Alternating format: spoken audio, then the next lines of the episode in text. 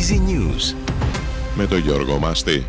32 εκατομμύρια τουρίστες επισκέφτηκαν την Ελλάδα την περίοδο Ιανουαρίου-Νοεμβρίου του 2023 σύμφωνα με τα στοιχεία της Τράπεζας της Ελλάδας, ενώ ξεπέρασαν τα 20 δισεκατομμύρια ευρώ οι τουριστικές εισπράξεις την αύξηση του επιδόματος γέννησης από 2.000 σε 2.400 ευρώ και έως 3.500 ευρώ αναλόγως του αριθμού των παιδιών ανακοίνωσαν ο Υπουργός Οικονομίας και Υπουργός Κοινωνικής Συνοχής και Οικογένειας.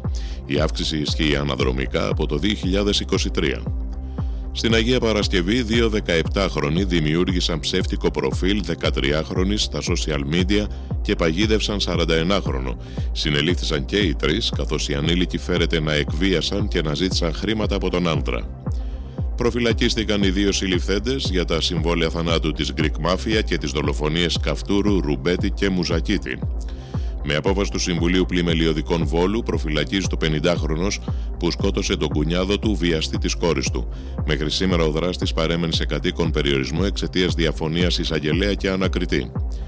Με εκπροσώπους από τις οικογένειες των ομήρων συνομίλησε ο Ισραηλινό Πρωθυπουργός και τόνισε πως δεν υπάρχει καμία πραγματική πρόταση από τη Χαμάς για την απελευθέρωση των ομήρων.